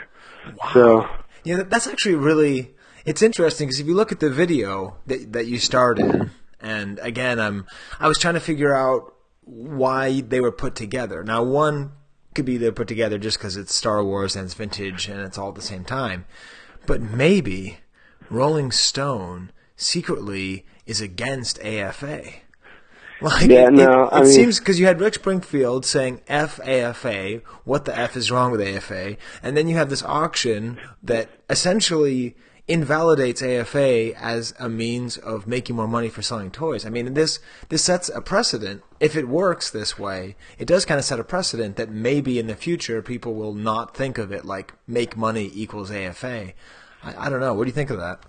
well, I mean, there's an age-old argument, um, as long as third-party grading has been around, of the graded versus raw argument, and there's plenty of people that will tell you that they get more money for stuff that's not third-party graded, and you know that very well may be true, and and you know, I mean, there's a, a bunch of different reasons why that may be the case, and we'll just have to see what um, you know, what happens in the auction and and what uh how things play out, but. I, I you know I don't expect it to make that much of a difference. Um, I expect this stuff to sell for for good prices, and and as a result, I don't. I, I think the AFA factor will be minimized. I think if this was, you know, a low level auction, um, maybe that would not be as significant of an issue. But in this particular instance, I don't think the the lack of AFA grading is going to make much of a difference on anything.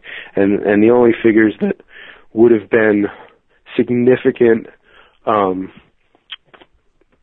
as far as fakes have COAs with them from from collectible investment brokerage, and that's the the double telescoping Luke and the Joe Madine. So, Right. um, you know, I, I don't think you have any authenticity issues with anything, and you know, God willing, I, I didn't you know miss anything of significance, and, and hopefully people are happy with their purchases. Wow. So what is there something that you're really excited to see how it sells? Like not I mean obviously the Madine is interesting, right? Because a, a tri logo General Madine, there's only a handful of them in the world or whatever and the, they usually sell for what 10,000 or something like that at this point. Yeah, I mean, I think it's the type of figure that you have to have the right buyer for, and uh, you know, th- there's, I think there's upwards of about 15 or 20, maybe 25 of them But uh, when you talk about all the Star Wars collectors in the world, and to have such a small number, that's that's a small number. I mean, you know, I mean, it is it is ironic that such a lame figure is On you a know, lame card one- back. one of the most expensive figures in the whole damn universe. But um, you know, that's how it played out in this particular case. By the way, Skye here. Uh, just for your own edification, the Madine ended up selling for twelve thousand five hundred, um, which is uh, one of the higher items. Oh, geez. While I'm here, might as well mention that the double telescoping Luke sold for twenty five thousand. Um, the two Power of the Force coin sets sold for twenty seven thousand. The biggest seller was the Canadian Star Wars Empire Strikes Back seven figure multi pack, which sold for thirty two thousand. And the strangest thing was a New Hope Stormtrooper uh, prop replica from 2007, which sold for $8,000. More than a yak face. Right. But I mean, you know, that, so that's not Jamesy. But are, is there any lot that you're curious to see? Like, if the way that you curated it and put it together, is there sort of one you're thinking, ooh, I wonder how that sells? Well, there was a, a really cool piece which, um, you know, I discovered, for lack of a better word. Um, there's a R5D4 with an upside down back, and it was just the way it was printed. That for whatever reason, when they put the back sheet on, it was upside down. So when you flip it, it's com- you know it's, it's upside down, and it's not messed with. It's you know aged right and it, I mean it's just just something that I just have never seen before. I don't know if I'll ever see another one, and um, that's a piece that I, it is unlikely they would have caught or or at least put any significant value on it. And uh, that's a piece that it will be very curious to see how that goes. And then you know, I mean, some of the bigger pieces. I mean, it's always interesting to see. You know, a lot of times the double telescoping Luke sell in private sales. You know, I can't tell you the last time I saw a carded double telescoping anybody, you know, in a open auction. Right. So, you know, that's something that, that will be very interesting to see. And, and I think the coin sets um, will be very interesting to see how they do because there, there's two full a- coin sets? Is that right? It's a, it's two full coin sets in a custom frame um, that basically, you know, was produced to make it look like it's an executive coin set. But I mean, it's it's just you know kind of common sense, like you know, front and back. So there's not much of that. You know, for the most part, anybody does a frame does it that way. So it's you know, um, it's two full sets of coins. So it's um, 124 coins and you know, they're getting real expensive these days, so, you know, it will be interesting to see if that's something that, you know, is the value and the cost going to keep people away, or is the demand for it strong enough to overcome that? Again, it sold for $27,000. I would say that was a lot or a little, but as we know, Steve and I never get it right with coins. Because you're looking at something that's got an estimate around $25,000. And generally, when you get up to those types of numbers, um, your pool of buyers is is pretty small. Um, yeah, so it'll be interesting to see how that does as well. And I mean, there's there's tons of really neat lots and and some really wacky tri logo variations that are real cool. And and you know, there's 12 backs and there's you know everything from 12 backs all the way through. I mean, it literally was very very close to a comprehensive or you know close to a comprehensive run of Kenner figures. I mean, you know, not necessarily every figure on the debut back or, or along those lines, but for the most part, there was just about every figure on every backer. I mean, Right. it's 400 figures, so you know, do the math. Yeah, yeah, that's it'll be pretty exciting, boy. I tell you, I got to stop looking through this. I keep seeing things I want to bid on. I probably shouldn't. Yeah, I mean, yeah, it, it was cool stuff. I mean, there- you got a Power Force, you get all the staples, Power Force Anakin, Power Force Yak Face. There's a Power Force Gamorrean Guard Nana Driver and Yoda, and I mean, you, you know, there's all, almost all the big, big, big, you know, figures are there. So Right. Well, I'm, I'm just thinking more of like the, the kind of the fun lots, like the lot of 48 backs, or you know, just Yeah. that if, you, I mean, I think they're going to sell for a lot more than the estimate, but even if they do, you could really put together a pretty nice beginning of a run just kind of. No, absolutely, and, and I think there will be lots that people would be. You know, there's always stuff in auction like this that slips through, um, that goes under market, or goes slightly under market, or goes a lot under market, and you know, a lot of those kind of smaller Empire, Jedi, even Power of the Force or Tri-Logo collections or groups of lots absolutely could, you know, kind of sneak through there. I mean, I think, I think you'll see enough action on the early stuff that, that they're, you know, they're small enough lots and they're well known enough, you know, the 12 backs and even, even the stuff on just the Star Wars backers. I don't know that you, much of those will slip by, but there's so much, there's just so much that if you're, you really have a general interest, I, I think you got to be able to win, you know, a couple of lots. I mean, Yeah, well, we'll, just- we'll we'll see. It'll be exciting. We'll have to, to come back because it's, uh, yeah, yeah. We'll have to we'll have to see. Awesome. Well, I was only planning on talking to you for like ten minutes, but it I I have a hard time stopping talking about this. This is really exciting. And it's really it's really fun. I'm, thank you for kind of coming on and telling us what it's like. Do you know if you're going to get to do this again? Uh, I don't know. I mean, I have no idea what uh, their plans are as far as any type of future auction. So it'll be interesting to see how things play out. And who knows? Maybe it's going to be dependent on, um, you know, how this auction does. You know, I don't know. Fine. Yeah, awesome. Well, excellent, James, and uh, hopefully we'll have you on again soon again. Sounds good, Skye. Thanks very much.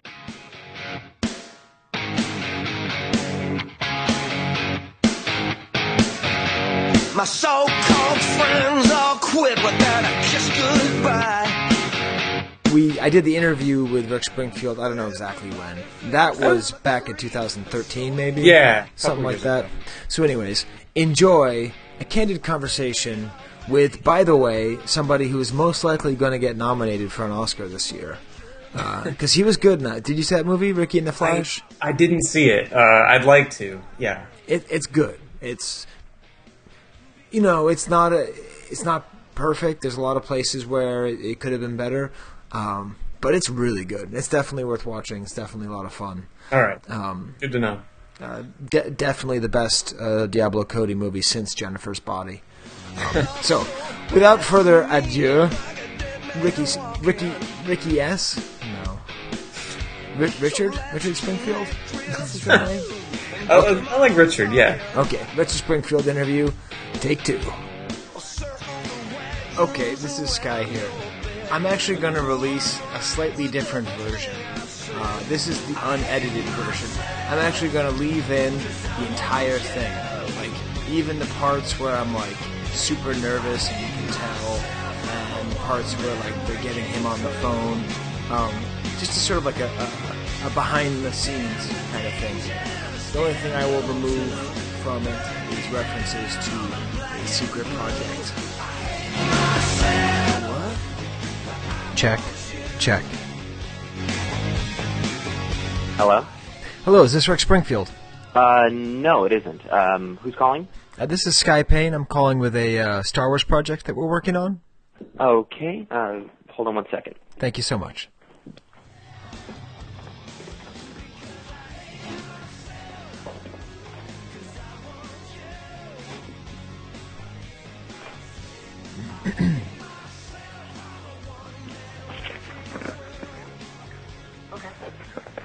Hello? Hello, is this Rick Springfield? Yes. Hi, this is Skye Payne. Hi, how are you doing? doing? Doing great. Is this uh, an okay time to talk? yeah, how long do you think, uh, uh, uh this will take, you think? 'Cause Uh, I mean, it, it can it can be pretty short. I mean, you know, probably 10, 20 minutes, something like that'd, that. be, that'd be perfect. That'd Okay. be. Should it take 20, 10, 20 minutes, Maddie? Yeah, we're just in the studio, uh, recording a new record, actually, so we're, Wow. We have, we, have, we have no time, but this is better than any. Okay, well, great. Well, I, I really appreciate you taking the time. So then I'll, I'll kind of cut right to it. I'll do my little uh, my introduction to you, and then we'll get right with the questions. Does that sound good? Okay. It is with great pleasure that I'm interviewing a man with many talents. He is a Grammy Award winning musician, a Tony Award nominated actor on stage and screen, as well as a New York Times bestselling author. He is Rick Springfield. But what's most interesting to us is another title that many do not know Rick Springfield, Star Wars Super Collector. So thank you so much for joining us. Um, glad to. I mean, you know, you you uh, you got to find people to talk to the Star Wars collecting thing about. sometimes you know they'll they'll be totally into it. Other times I'll be talking and I'll I'll see their eyes slow, slowly rolling back in their heads. So you got to be careful who you pick. You know.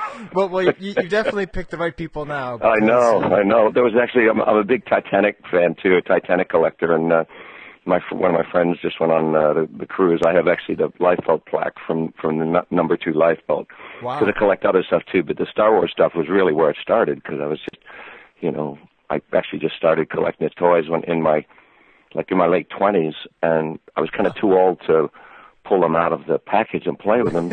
so, so I just, you know, kept them in the package and stuck them in the cupboard, and that happened to be what made them worth, you know, worth worth money afterwards was if they're still in the package. Right, so that wasn't like a, an instinct of a collector. You just No. wanted to have the toys, and you just wanted to. That was your way of playing with them, I guess. Yeah, yeah. I, I wanted the toys. I've always loved toys. I'm a, a, a toy freak, and uh, and I love the packaging. And out of the packaging, they they kind of look well, kind of dopey. So Right. so I thought in the in the packaging they look great. And and then I and then once they started in value, then I started to really get into it and started to collect some of the super rare stuff. Right. Well, that's that's great. What what I love, and you know, I've uh, I've read your book by the way, um, Mhm. late late at night. It's a great read. I recommend it to everybody. And what I like is you Oh, talk there's about a Star Wars col- a story in there, right? yeah, there's a couple Star Wars stories, and there's there's some about collecting, but I also like uh, you, you talk a little bit about how you've sort of struggled with depression through your life, and you refer use a Star Wars metaphor in your life, and I, I want you maybe if you wouldn't mind expanding on that, because I think a lot of us have felt that way. Uh, you refer to your inner demons as confronting Darth Vader, and Oh, uh, yeah. I call it. I call my depression Mr. D, and uh, and it, and it's very it's very similar to uh, you know that, that's that's the dark side of all of us. So Right. I've only I've only actually ever met like one or two people that have ever said, "No, man, I've never been depressed." So you know, and I think they're lying. So uh, you know, uh, putting it in a book, I was a little unsure about it, but it's a truthful thing for my life. I still battle with it, and uh, Right. I think I uh, um, uh, you know, there's a lot of truthful things said in the original uh, in the original Star Wars movies. You know, you do or do not. There is no try. All that kind of stuff. I've always Right. always been very in tune with a lot of my philosophy, which kind of really started with reading Think and Grow Rich, um, the the Napoleon Hill book, which is the first uh, first real um, the first book on, on on positive thinking or on seeing your destiny before you you reach it, which I'm sure you know George Lucas has read, and I'm sure most writers have have read it or, or books Right. like it because it's the basic philosophy of of of the the the good side, you know. Right. Yeah, and f- fighting your inner demons. I just I really like that because I, I related to that myself. You know, because it's it's great dealing with father issues or with your own dark side or your your lust for power. So I really Yeah, like that. and it- and it doesn't really matter, you know, like what I realized in in my life too. It doesn't matter how much you acquire or anything like that, or because it it, it the the joy of that is momentary, and and in the end, you know, it's still just you going to bed at night and dealing Right. with your with your shit, you know. So you have to, nothing changes except except inside yourself. Right. And uh, another thing that I like, it wasn't in your book, but I, I saw it online. Um, you actually made some toys yourself. Is that correct? When you were younger?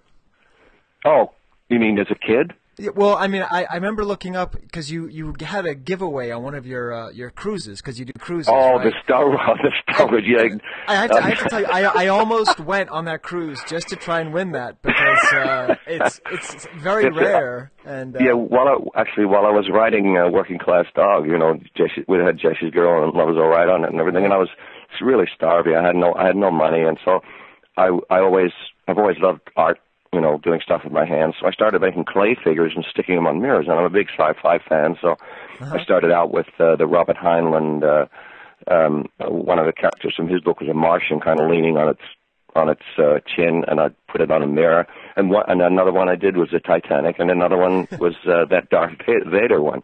And I never, I sold like one, you know. I mean, Wow. I made made about like three bucks, and I made them all by hand and and fired them and then painted them and then Wow. put them on this mirror. And my best friend Doug Davidson is a just saves everything. And for some reason, he had one of these. He cleaning out his attic the other day, and he or the other last year, and he found this Darth Vader one, which is amazing that that's the only one that exists out of all these mirrors I made. And uh, and it was well, you know, it was an amateur attempt at Darth Vader, but it was pretty cool. I, I, I can tell you it's we pretty gave- good. I mean, yeah, we gave it away on on the cruise as a prize because I'd signed it on the back and everything uh, back, you know, in like '79 when I made it. right. So f- for a fan, it, it was it was a cool thing to have. Yeah, well, I'm telling you, if you if you ever went back to making more of those, I'm sure there'd be an audience. You know, there's a lot of people who collect, you know, bootlegs and, and knockoffs and stuff like that. And that's better than a lot of bootlegs I've seen. So, uh, Yeah, I'd have to fight the lawsuits first, but yeah. right, that's true.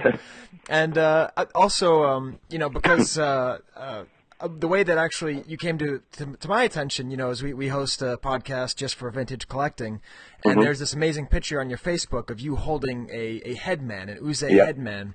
And uh, first, I love the picture because it reminded me of the, the Lee Harvey Oswald picture with the uh, in, in the backyard with his rifle, and I was like, everyone's like, "I- everyone's like, is that real? It can't be real. How does Rick Springfield have that? And so uh, I was like, it's real. It must be Photoshop. right. You look at look at look at the shadow. But Uh, yeah, uh, right. I know it's it's it's pretty awesome. It's been my that's been my uh the one I've looked for for years, and and for you know, I mean, it, it it's so rare. You know, it's not even in the movies. So Right. it it was it's I don't know why, but it, it because it was so super rare. I I I and and I'm, I was a big Gladiator fan as a as a kid. You know, I made a you know one of the things I made as a kid was a, was a whole Gladiator outfit for myself because they didn't have them when you know in the '60s when I was a kid. So Right. so so the sword and the shield kind of really attracted me, although it's really bizarre for a space guy to have a sword and shield. So that was Right. part of it. and I loved the whole cheesy backdrop and and and I put it out to Tom Tom Derby Right. uh, I said, dude, if you, I, I, that, you know, I knew there was only one that, Right. that that this collector had, and I said, if one ever, you know, please, uh, you there? Yeah, I'm here. Yes, I, I heard okay. you. Um, uh, if one ever comes up, please contact me. And uh, like, after I asked him this, he emails me and said, "You're not going to believe it. Uh, one just came in to be graded, and uh, uh, are you still interested?" Wow. So uh, I, I it's, it's really the I have a I have a bunch of the more rare ones in a a glass case in the living room. You know, I'm I'm not really one of those guys that like puts them all over the house. First, my wife wouldn't let me. Right, of course. and secondly, it, it doesn't really go with our house. But but the only one sitting out is still Headman, and I it's just I don't know I, I look at it all the time and get a thrill, and it was absolutely absolutely worth the effort and the the waiting and everything to get it. Well, that's great. Yeah, it's, it seems like the ones you wait for the most are the ones you appreciate the most. Totally, totally. And uh, on on our podcast, we do this thing. We do this kind of lightning round, and we always ask the question: If your house were burning down, what one item would you save? Well, reading re- reading your book, you actually had something like this happen. C- could you tell us the story? I did. I, I I live in Malibu, and there's you know fires are are part of the uh, are part of the deal of living here. And there was one c- coming over the crest, and the cops were driving up and down saying, you know, please evacuate. Wow. Uh, the fire on its way. So, I. uh I, my wife's putting all the family photos and the videos, and, you know, and the, the real stuff, the animals and all the real stuff you put in there. And she comes out and says, "What the hell is a big cardboard box doing in my car?" and I said, "Well, that's that's my really rare Star Wars stuff." right, can't be replaced. Yeah, I, it's it's it's you know, I mean, leave leave the animals behind, but I got to take the Star Wars stuff. So she rolled her eyes and and and went back in the house and started collecting stuff. But yeah, it's uh, would would be definitely one of the things I'd grab. Right. So, did you think the headman would be the one thing you'd grab on the on your way out, or would it be some of, other item? of the Star Wars stuff, Headman would would definitely be. I mean, I've got, you know, I have a bunch of other things. I've got uh, the uh, the three, you know, a set of the three double telescoping guys, you know, Right. Darth, and uh, and I have the uh, only only version only version of the Italian Boba Fett. Oh, uh, wow. We talked on- about that. on- I, I, I didn't know you had that. Wow. Yeah, and um the which you're you know I mean I can mention that to you and you go oh I know that one. I mentioned it. I've Italian tried that- ESB Fett? Oh my goodness. yeah, exactly. I've tried to tell uh, you know other people that, and they go, "That's really interesting, Rick." So, what what, what are we going to have for dinner tonight? You know. So it's it's uh, it's really fun to talk with uh, with, with collectors because they get all that kind of stuff. They get the joy of it. You know, I mean, I'm not saying it to to impress. I'm saying it because you guys get how cool this stuff is and how much fun it is. Right. Yeah. I mean, I, I just collect Chewbacca, and so you know I have the the sort of pretty full run of Oh, really? Chewbacca figures, and and I show it to people, and they go, "How come they're all the same?" I'm like, "Hey, this isn't the same. Look, it's got the They're not. transition sticker. They're not all the same. They're all drastically different. this one's got the green crossbow. This. exactly. They're all so Yeah, different. it's pretty. It's pretty freaking. It's pretty funny. I mean, I. Uh, um, I've met a couple of people who are who are fanatics, but uh, it, it, when you run into one, it's it's it's a lot of fun. Yeah, it is. Now, now, obviously, Headman wasn't in the movie. Do you have a favorite character from the movie? Um, probably Boba Boba Fett. I guess you know he was just just just so cool. I mean, he was just Yeah. you know he was kind of the Clint Eastwood of the Star Wars guys. He didn't speak much, but uh, Right. he he looked awesome. Right. Yeah.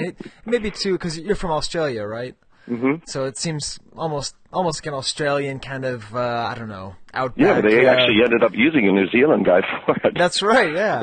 which is pretty wild. And Yeah. do you do you collect any like Toltoy stuff or stuff from Australia or or is I, it? I actually was there when the movies were out at one point, and I did get just by accident because I was just trying to collect a whole a bunch of stuff, just buy a bunch of stuff. I didn't know this was back when no one worth th- thought they'd ever be worth anything. Right. Um, was uh, the I don't know one of the was it Yak Face or one one of the ones that's only was only Right. put out uh, the th- the tri logo Yak Face or something. I think is is one I picked up in Australia just for. Just because I hadn't seen it in America, says, "Oh, I'll get that while I'm here." Ah, that's a great story. Yeah, yeah, and I also found it uh, on the road in the '80s. Actually, would go to Toys R Us, you know, because we're all, you know, we'd buy squirt guns and stuff, we str- silly strings or things we could do damage to each other with in the bus. And uh, and I and I always look around the back shelves, and I found actually a sand crawler and paid about like four, four dollars for it. And, uh, Wow. and, you know the the remote control sand crawler in the box, and I yeah, still have that. that's a rare piece. Wow, that's great. Mm. So so you sort of have one area to display, and then maybe a, a storage area with the rest of it. Yeah, I got a storage area that that uh you know I have. uh I was actually thinking of you know because I have I have a um a bunch uh, not not a bunch but uh, but I've really focused on the on the really super rare stuff now. Right. That I was thinking of before I just started collecting everything, and, and I really I don't have any of the new stuff. I only have all the the stuff from the seventies. So I was thinking of maybe It's all the stuff you some- need. yeah, I was thinking of selling some of the you know like the Ewoks and all that stuff that I'm not Right. really into.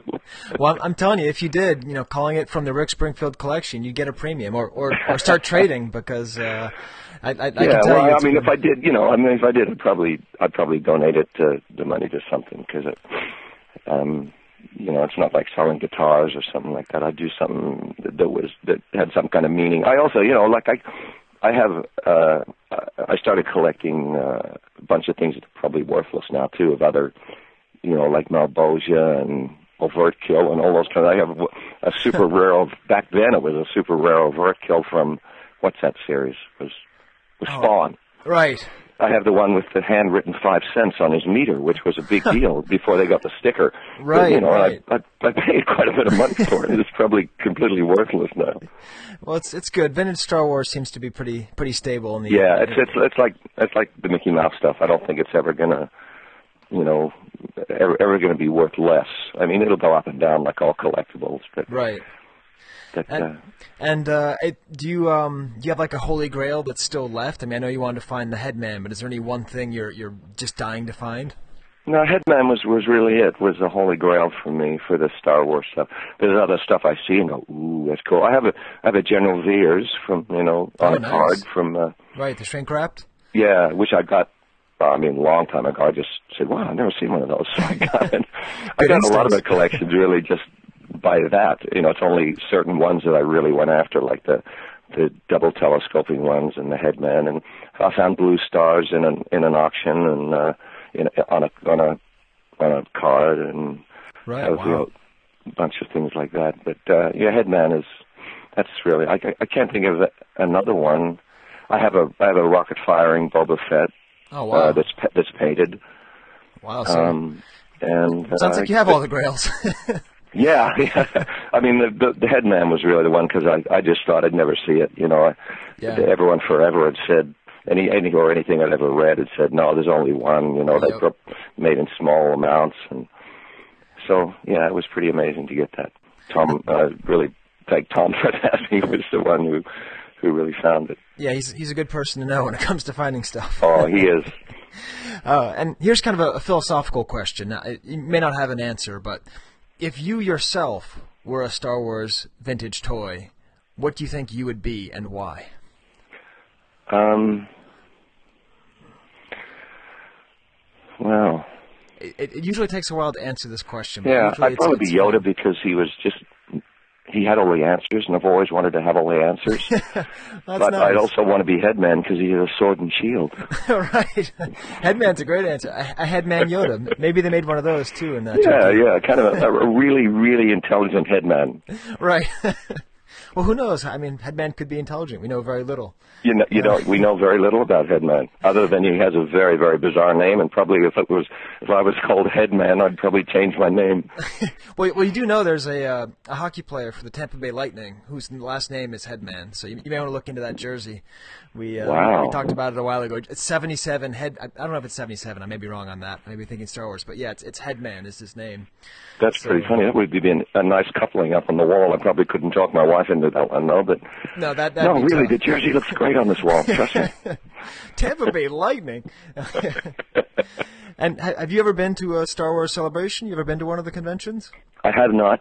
Um, uh, I, mainly just from you know like time constraints and stuff Right. like that. But I, I did think to go a couple of a couple of times, you know, years ago, just to look for for uh, scour through so you can find something rare. But I figured there's so many guys in front of me on that that I, you know, I wouldn't stand much of a chance. So Right. who, who really, you know, you hear the stories of guys finding uh, double, you know, telescoping Darth Vaders for five bucks and things like that. Oh yeah, no, I've I- I've always seen people buy amazing things. I'm always the person right behind them, but uh, Yeah, right. It's, it's, it's still worth seeing it, to, to be honest. Um, yeah, well, it's uh, definitely you should maybe maybe like plan a, a concert in Orlando right around that time and just happen to show up and you know go, go to the room sales because you know that's where all the rare, rare stuff is after hours and. Is it just, uh, really? Oh yeah, yeah. Usually uh, at least one night a week. You know, uh, one night during the convention there'll be these sales and they'll just like be, super rare stuff. Yes, yeah, a lot of super rare stuff. Some of it's Yeah. just people bringing extra things, but uh, yeah, you know, we're going to be also having a party for the Star Wars Collectors Archive, and we'll, we'll be playing some Rick Springfield there to be sure. we actually plan on playing a game called uh, uh, Pin the Pin the Shield on Headman, so it's like pin the tail on the donkey. Now And, that uh, that that that would be a game I'd be into. Yeah, well, that's the game we're going to be playing, and uh, if you have any particular song you'd like us to play while that's going, just let us know because uh, it's, it's going to be something uh, Rick, from the Rick Nothing Springfield- comes to mind, but Yeah. well, I always loved the "How Do You Talk to Girls." That was like my my Oh, theme song in high school. it's like, yeah, yeah, we all had that problem. I think I certainly did. yeah. How how do you talk to girls? Well, You, well great. you, I, you start playing guitars. right. How I did it. exactly. Um, well, I guess uh, my, my my last uh, thing I wanted to say was just sort of on behalf of your fellow Star Wars collectors. Uh, Mm-hmm. I've I've sort of noticed that you you often kind of refer to yourself as being kind of geeky or dorky or saying Mhm. you're you're in your mom's basement. I I just wanted to say, you know, uh, you are a rock star and a, a TV star, and so Star Wars doesn't make you dorky. You make Star Wars cooler. So just, I just take it easy on yourself, and just know you're you're fighting the good fight, and uh, I appreciate the words. it's it's it's really not so dorky. I will continue to fight the fight. Excellent.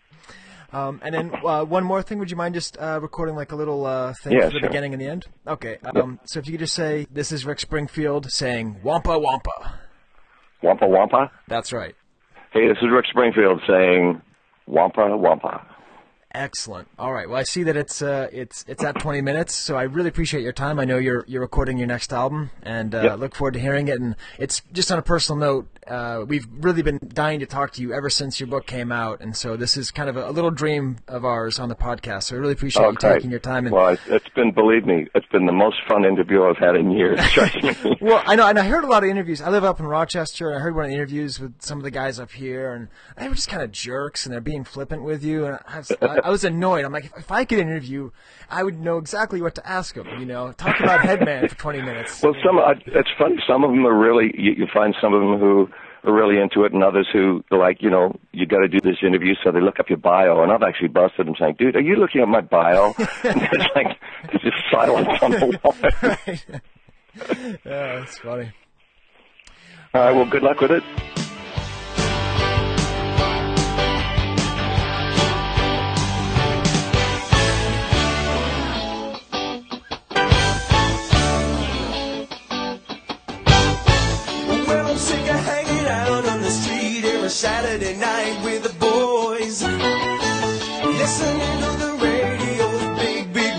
Just to hear the noise.